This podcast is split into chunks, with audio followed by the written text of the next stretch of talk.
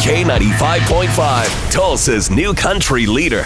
From Nashville to Tulsa, if it's country music and it's worth talking about, you hear it first on Cash and Bradley's Country Now. It's brought to you by River Spirit Casino Resort. Well, the ACM nominees were announced on Friday. Chris Stapleton, Maren Morris both picked up six. Miranda Lambert got five. Now, this ups her career total to 68 Wow. ACM nominations. That is the most nominated artist in ACM history. Pretty amazing. That is awesome. But the Entertainer of the Year Boys Club, it is back. Yeah, the nominations uh, for Entertainer of the Year are Thomas Rhett, Luke Bryan, Eric Church, Luke Combs, and Chris Stapleton.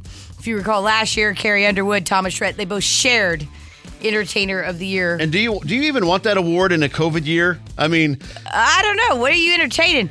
I would have given it to Luke Combs, if anything. If I could think of anyone in the past year who sat around at home and like made music and stuff, I just can't. yeah, think- he's top of mind. Yes, Yeah, absolutely. that's true. Yep. And uh, speaking of nominees, Maren Morris is stoked to be nominated. I'm super excited. There's been so much great music, and it's been such a creative time for artists in our genre this last year, even though no one can tour.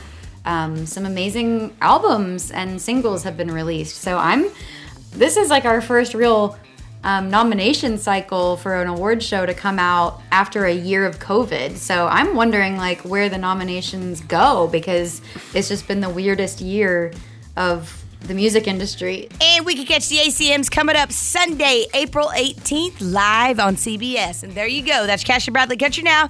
Never miss it. On the Cash and Bradley page, it's K95Tulsa.com.